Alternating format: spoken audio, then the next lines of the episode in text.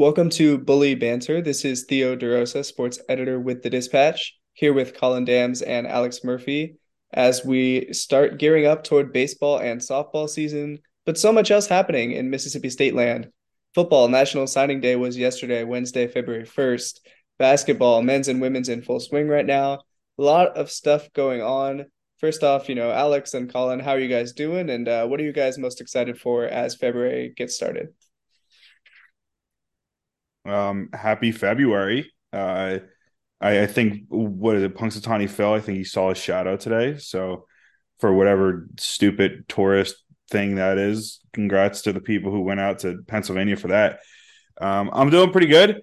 Uh, really, really excited for baseball and softball season. I know that basketball season's wrapping up. I know we had National Signing Day this week, yesterday, to talk about, but yeah, definitely excited for uh, for baseball and softball. I, I mean, especially because it it's like the perfect coinciding thing with pitchers and catchers reporting for Major League Baseball. So it's you know for me, it's my favorite time of the year because people uh, will hopefully start directing their attention towards the more important sports that are happening in the sports calendar.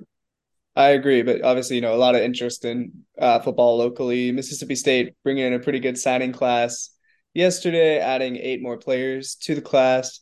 From what you guys have seen from the guys they signed in December, the guys they signed, including a lot of transfers yesterday.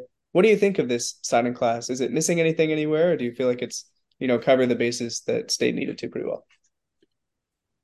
I, I mean, I think it's pretty well rounded. Um, the I, th- I think it's a reflection of uh, one of the benefits of keeping Zach Arnett as head coach, and that he was able to keep so many of these players that they've spent a, a long time recruiting, especially on the defensive side of the ball um, and it really paid off the work that they did um, over Ole Miss in kind of getting ahead of the game on some of these recruits. Uh, I think Jonathan Davis was one of the big signing day wins for them, um, and Kelly Jones as well. Uh, I think he was an early signing day period, but he he and Davis are kind of the risers in this class that Mississippi State got in ahead of Ole Miss on, and that work paid off. I think Ole Miss didn't offer Kelly Jones until kind of later. So for a four-star safety coming in for Mississippi State, a, team that has prided itself on developing players on the defensive side of the ball, it looks really good. And then I, I think on offense too, some of the transfers really stick out. Um, Ryland Ryland Goda Goda good i don't know how to pronounce his name but coming in from georgia at tight end he was a four star coming out of high school so very talented prospect there if they can uh, work with him and you know turn him into a tight end one. Freddie Roberson coming in from Eastern Washington, a school kind of known for developing wide receivers.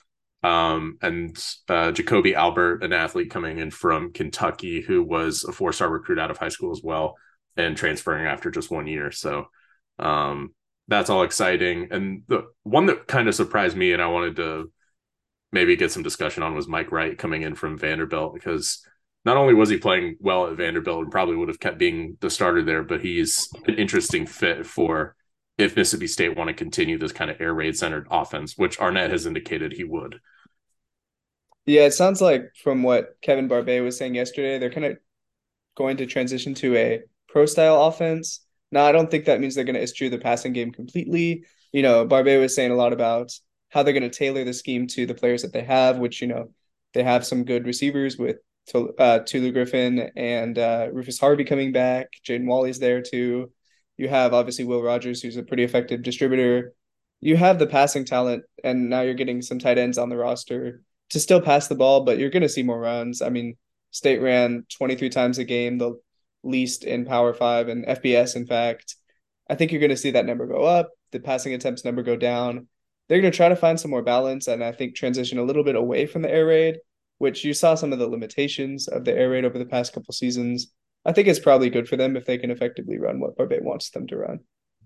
Yeah, and um, it, it even seemed like the way Mike Leach was recruiting, he was kind of accepting that as an eventual transition of this offense. Because I mean, if Chris Parson or Mike Wright is the future at quarterback, both of them have kind of the talent to extend plays, and you know Mike Wright especially uh, to run and take advantage of running situations um, and you know a lot of the players that they seem to be targeting and recruiting, uh, and a lot of the def- op, um, attention that they pay to developing offensive linemen. I think that would pay off in the running game as well. Yeah, I did want to mention when it comes to looking at the overall recruiting, it's it's funny because when you look at, I mean, when you're looking at 24/7, you look at where Mississippi State is at a national scale. You know, being being a top 35 class in the, in the country is really impressive.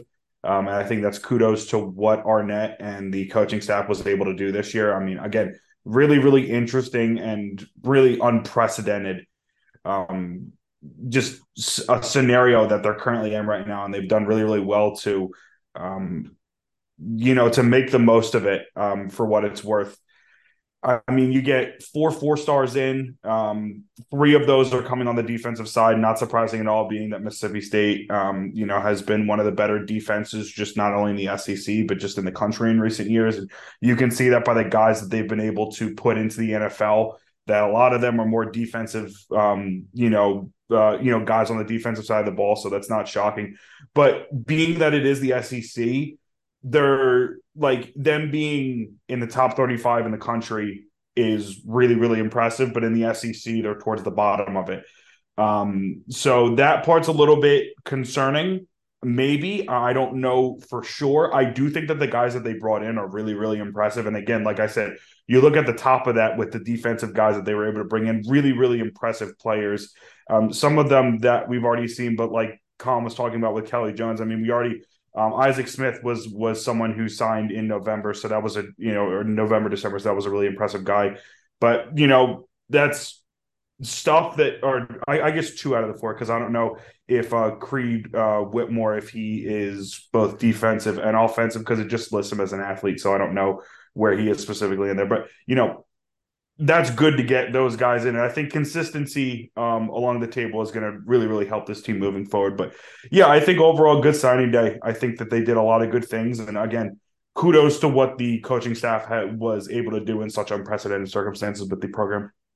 Yeah, I think the signings of Smith, particularly, and Whitmore, who's a wide receiver, I think that's where he was signed at, going to really help, especially when you get some of that offensive talent with a lot of the wide receivers leaving. You know, Caleb Ducking is out of eligibility. Robert Thomas transferred. You're losing some guys from this year's team on that end. Smith, obviously a two way guy at Itawamba, but he's going to play defense and it's a really good safety. I think that's a really good ad for them to keep him in state. I know LSU was rumored to have interest. I know you said, you know, they're toward the bottom of the SEC, tends to happen with state, but they have a history, especially on defense, of getting the most out of these three, four star players. So if mm. they hmm. could just do that with three or four of these guys, I mean, that'll probably be enough to make this a really solid class. I think the the ranking is, I mean, obviously it's a reflection of how good the SEC is just in general, and you know, yeah. Oklahoma and Texas coming in one or two years is not going to help that, but um, the fact that they have been able to, you know, continually turn good on these prospects, I think I, I, personally, and you know, I'm biased because I'm from around here, and all three of us, you know, watch these players and keep track of them throughout the season. But it does seem like Mississippi recruiting is a little bit underrated because even when some of these players do earn that third or fourth star, uh, a lot of these other schools are kind of behind the game on it. When Southern Miss, Ole Miss, and Mississippi State have kind of been keeping track of them for a while. Um, but but yeah, d- defensively, and I think at defensive back especially, this is a really strong class. Not just high school players coming in, but uh, transfers as well. Uh, Chris Keys coming in from Indiana, Khamauri Rogers, uh, a freshman four star coming in from Miami, and then Radarius Jones coming in from LSU. I mean, I, I think people on the defense, I think players on the defensive side of the ball have kept track of what Mississippi State has been able to do over the years. Yeah, Rogers, I remember I don't think I was able to watch him. I think he torn his ACL by the time they played West Point in the playoffs, but I think he was maybe a five star at one point. He was the best recruit in the state. Obviously, he went to Miami, didn't really play much, got injured. Having him and having Radar Jones from Horn Lake from LSU, those are two big impact transfers as well, and they're going to need him in the secondary on a team that lost Emmanuel Forbes and all three safeties. So we'll probably see Smith play right away, and probably some of these transfer guys as well. Yeah, yeah, I think it's incredibly important to note, like what Com was talking about, that you know a lot of their recruiting has been in state, and I think it's been important to say, you know, to look at the fact that when they've been able to do stuff in state, a lot of those guys have worked out. So they're clearly looking at the right players within Mississippi that have helped them to become successful and stay successful. Mm-hmm. Good timing about that. We've got uh, Michael Katz from the Northeast Mississippi Daily Journal. Michael covers Ole Miss, and uh, they had a signing day too. Michael, what did Ole Miss do yesterday, and uh, what's their recruiting looking like at the moment? Mostly transfer portal based, I would imagine. Yeah, not a not a huge shock that the uh, the quote unquote portal king uh, opted for for a lot of portal guys, but uh, yeah, I, th- I think there were only there were three high school guys uh, that they got yesterday, and uh, a bunch of portal guys. The the headliners being a couple of quarterbacks in in uh, Oklahoma State, Spencer Sanders and Walker Howard from LSU. Obviously, uh, you can't help but uh, think about what the quarterback position is going to look like next year. It's, it's always an adventure. Uh, you know, Jaxson Dart had his ups and downs, but uh, I think overall he was pretty good as a true sophomore. Um, Kiffin didn't necessarily answer the question of whether there's going to be a quarterback battle, um, but said he, he's happy the the position group is in a lot better spot than it's been, and uh, you know when you look at it as if you're trying to build the best roster possible, um, sometimes you just you, you got to add guys if they're there. So it's uh, there's always something to talk about uh, with with with Ole Miss, and uh, this is this is certainly this is going to be a conversation I think for the next few months. You probably thought this question was over, but who's going to play quarterback for Ole Miss? Uh, who do you think is going to win that job? You know, I, I I think it will end up being Jaxson Dart. I I, I think that his like he's you got to remember last year, not just from him being you know 19 or whatever he was, but uh, he was coming from an air raid system, learning a completely new offense. Uh, yeah, he took his lumps, but there were moments where he looked really, really good. And so uh, I, I, know it is a little odd to bring in a guy like Spencer Sanders, who's a veteran, uh, who's a four-year starter at Oklahoma State, was first team All Big 12, all that stuff. Uh, you know, Walker Howard makes some sense because you know you didn't get a, a freshman uh, high schooler in this class, so bringing a guy who's who kind of serves that role as the as maybe the guy of the future. But uh, it, it's I, I, think it'll be Dart, but Sanders is you know you have to imagine he didn't transfer if he was told he was going to be backup. So uh, I I ultimately think it's Dart. I, I think that he uh, I think his upside is is is really good. I, I think he's poised to have a really big year in his second year in the offense, but. There's there's a lot of there where it, it's going to be a very very entertaining uh, few months. Sounds good. Obviously, a lot more sports going on at the moment. We don't really need to talk about Ole Miss men's basketball right now. How's the uh, that national championship baseball team looking, and how much have they brought back for 2023? Yeah, thank you for uh, for for sparing all of us on on that front. Um, you know, it's it's it's it's crazy. I I still can't believe the baseball season is already here, if nothing else, because it's pouring outside in like 30 degrees, and it just does not really seem like baseball weather. Um, but you know, we we met with them. I think it was last Friday in their sort of first media uh, opportunity, and you know, the, the room does look different. You know, Tim Elko and, and Kevin Graham and, and Justin Bench and Dylan DeLucia and these guys that um, everybody really kind of got to know, especially over the run to Omaha and you know Elko, a guy for the last few years. Uh, you know, they're all gone, and uh, you know, you you look at, at what's coming back and you've got Jacob Gonzalez, who's a preseason All American, probably a top five pick in the next draft. You've got Hunter Elliott, who was uh, amazing as a freshman, is probably going to get even better. You've got Grayson Saunier, who uh, was a really highly touted pitcher. Uh, you've got a lot of really good guys. I think it's just it, it's it might look different because those familiar names aren't there, and uh, but man, I I I think this is still going to be a really good team. I think it's just going to be a little bit different uh, Michael, I did want to say uh, because I'm going to be going to Oxford for a series coming up, but I'm sure it's the series that I don't know if Ole Miss is necessarily going to be penciling in, but I'm sure their opponent's definitely going to be penciling in in terms of just in, in importance of the series. But uh, looking at the non-conference schedule and especially looking at that Maryland series, being you know looking at what Maryland did last year, the guys that, that they're bringing in now, I think it's three preseason All Americans. They're the top ranked team out of all the teams in the Big Ten um, how excited are you to see a series like that to have a team that's kind of up and coming versus a team that just won the national championship um, to have those two teams face off? Yeah, I think it's going to be really cool, and I think that's a really cool theme of their non-conference schedule in general is this sort of Big Ten flair, which is just not something that uh, I think happens a lot. Uh, it's I yeah, Maryland was a really fun team to watch. I remember watching them in the early parts of the tournament, thinking they were going to go on a run, and uh, you know, and then obviously Ole Miss did its thing, but uh, you know, when you can get these sort of challenges uh, early in the season, I mean, with how good the SEC is going to be and how good we think LSU is going to be and Vanderbilt and all these other teams, uh, the more talented opposition you can play early, the better. And Maryland's that's going to be a really fun series. The, the, you know, they're playing Minnesota and stuff too out there. It's it's it's it's going to be a really fun uh, non-conference schedule for sure. Yeah, definitely looking forward to baseball season, which gets underway in just a couple weeks now. Michael, thanks for stopping by today and appreciate the update. Yep. Thanks, guys. Of course, Mississippi State also getting started with the baseball season on February 17th against VMI. Game time has not yet been announced for the first couple weekends, but you have VMI and then you have Arizona State coming to Starkville before State plays uh, Southern Miss. Got a couple games against, I think, ULM in uh, midweek after the first series as well. When you guys look at, you know, who the baseball team has brought back, how excited are you guys getting for the season with, you know, two weeks to come until opening day?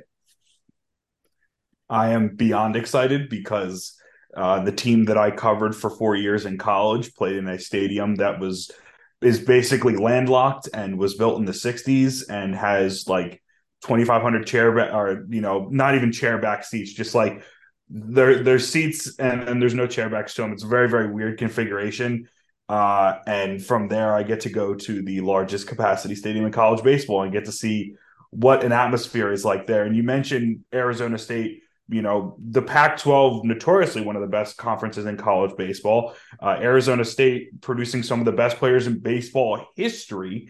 Um, that's gonna that's gonna be a very exciting series. I'm I'm really curious to see how they fare against Southern Miss. I think that that's going to be really really interesting. And you know, Southern Miss isn't despite them playing in the Sun Belt, they got to the Super Regionals for a reason last year, and they were really, really talented. And they hosted a regional last year for a reason. You know, a, a series like that, kind of in the non-conference, um, playing teams like they're going to be playing that are going to be local, especially teams like Southern Miss, is going to be really, really beneficial to Mississippi State after kind of the season that happened last year. One that was a down season from what a lot of people expected coming off the Natty. And the um, the freshman class that they brought in, the transfers that they brought in, it seems like there's a lot of excitement surrounding them for good reason. So I, I think that there's a lot of teams and a lot of series in this early schedule that I think are really going to benefit uh, Mississippi State come the SEC. And I'm really excited to see how they fare against those teams and how they kind of prepare themselves for what's going to happen in conference play. Yeah, it's interesting. Somebody I talked to a couple days ago made a good point that last year they were tested right off the bat with Long Beach State. I think it might behoove Mississippi State to kind of have an easier team to play in VMI. I mean, they weren't very good last year, obviously in a small conference when you don't have to have the test right out of the gate, it might kind of help to just get in the groove and warm up a little bit. You saw State lose that series to Long Beach State and kind of, you know, uh, be out of uh, in disarray for a little bit and for the rest of the season as well.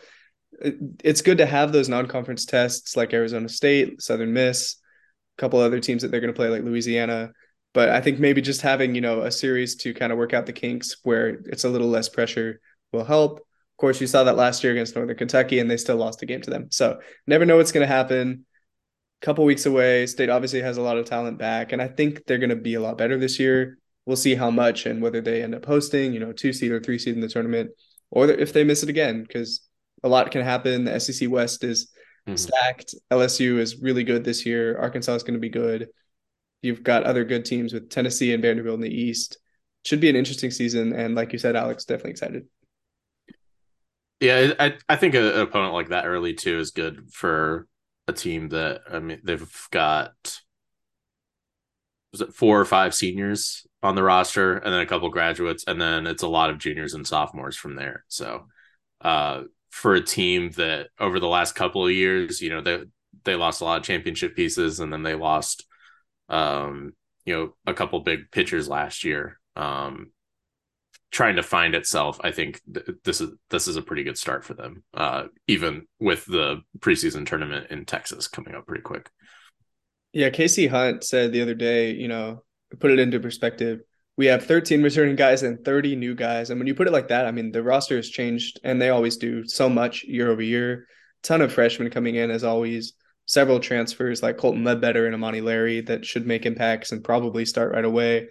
Connor Hizek from VCU as well excited to watch uh, switch pitcher Jurrangelo Cijntje. That'll be really fun, I think, and uh, looking forward to seeing him. I know he pitched in a scrimmage the other day. they have some more scrimmages Friday, Saturday, and Sunday this week. So I'll have to try to get out to one and kind of watch this team before they start getting going. Do you know what's, what's the rule on that? Is is there like can he have both gloves up there with him and he can just switch at will, or does he have to like signal no, to the umpire he when he's switching hands? I think he has a six finger glove, so he can literally just change it, and then he has to go to the umpire and signal which side he's going to go to before the batter. And then once the batter's over, then he can say, I'm going to switch or I'm going to stay on the same thing. That's right. Yeah. And the scrimmages this weekend are 245 on Friday and 1215 on both Saturday and Sunday. Hopefully it's not raining. We've also got uh, men's basketball on Saturday against Missouri. Missouri just coming off wins over Iowa State and LSU. Mississippi State, of course, having beaten TCU and South Carolina. And they're kind of getting back in the swing of things now especially that road win was really good for them to kind of get some confidence after what was a very fun, honestly, overtime game against TCU in the SEC Big 12 Challenge. Obviously, Big 12 won that one pretty handily, but SEC gave them a couple ones with Missouri and State. Those are both teams that kind of opposite. Missouri has one of the best offenses in the country. Mississippi State has one of the better defenses in the country and not as good an offense. I think it should be an interesting matchup stylistically and it's obviously in Starkville at five o'clock on Saturday. Being at home, I mean, it's a game that State would really like to win, especially when you go to Mizzou in a couple weeks. So I think State's going to have to get that one if they're looking to make this tournament run late in the season.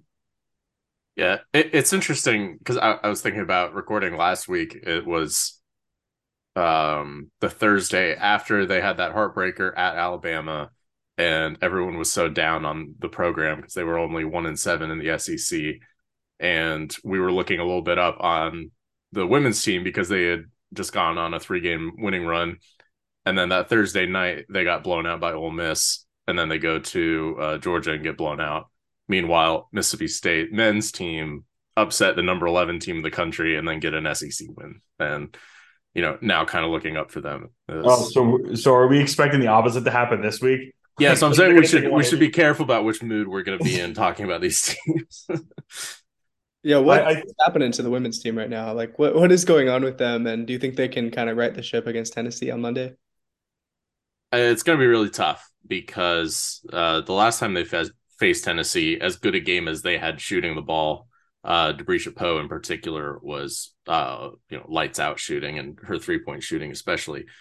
Um, Rickea Jackson came back to haunt Mississippi State. Um, I think it, Tennessee kind of highlighted what was becoming a bigger concern for Mississippi State, which is um, what do you do defending the paint when it's just Jessica Carter? Because they didn't have Ramani Parker at the time.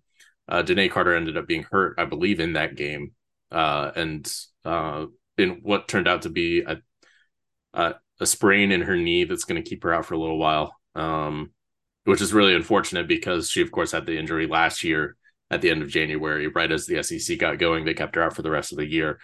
Um, and Danae Carter is huge for Mississippi State's rebounding. So rebounding has been part of it. And then I would say the rest has mostly been down to their uh, bad habits on offense, which result in cold streaks. And when that happens, they have this tendency where certain quarters, the other team just goes lights out shooting. They'll score 20 to 30 points, something like that and that's what happened in both of these past two games. Um, the first quarter, Ole Miss came out and just blew Mississippi State out of the water. They set the tone and they never really handed it back.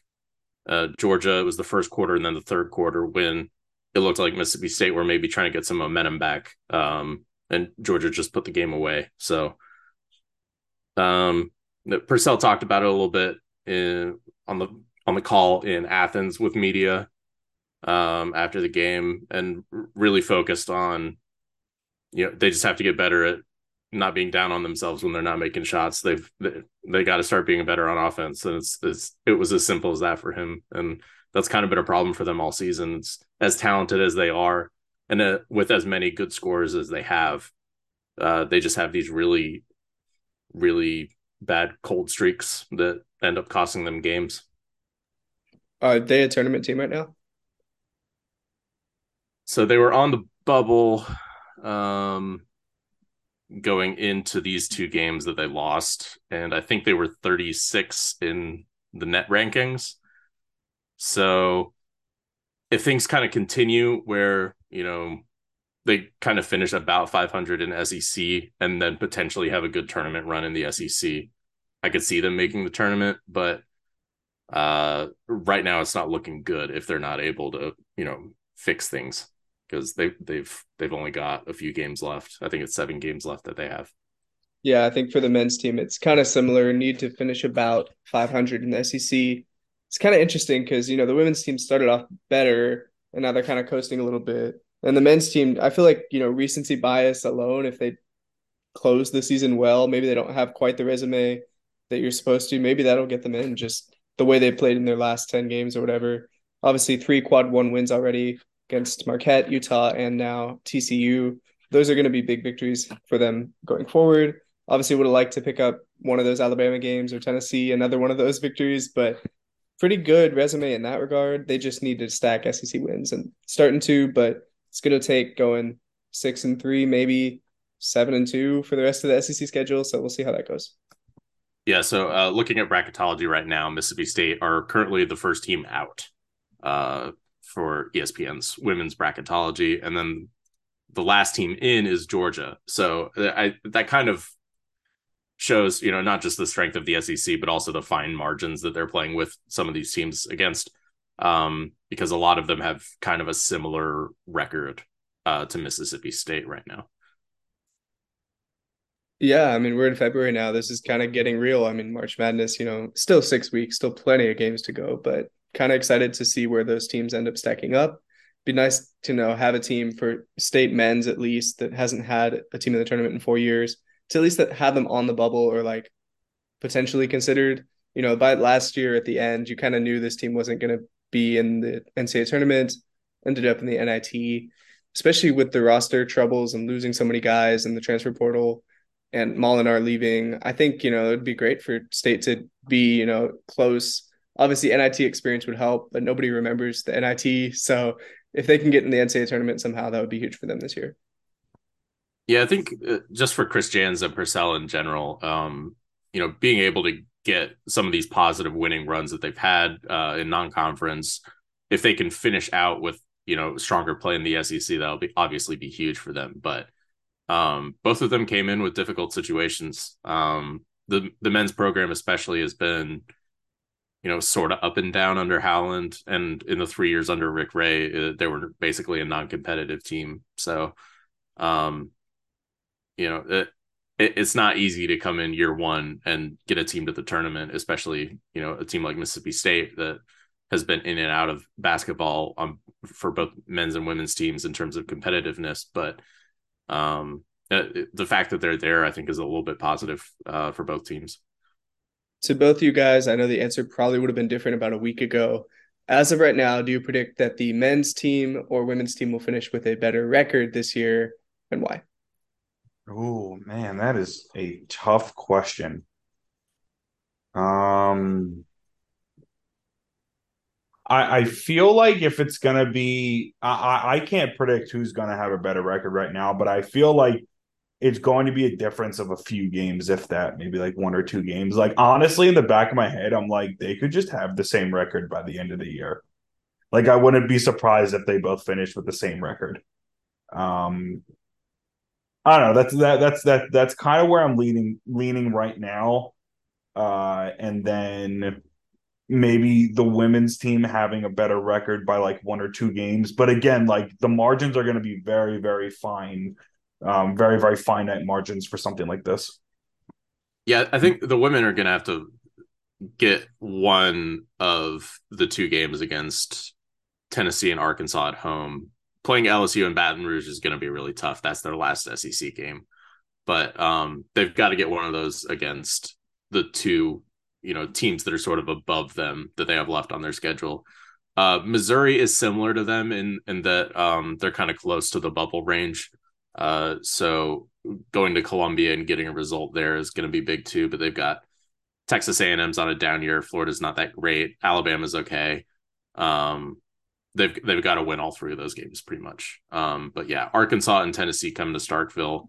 They've got to put on a strong showing against both of those teams and hopefully win at least one of them yeah, should be interesting to see how these results play out, everything could completely change by next Thursday when we record this. So we'll see what happens right. until then. But uh, Alex and Colin, thanks for joining me today, and we'll check in with you guys next week.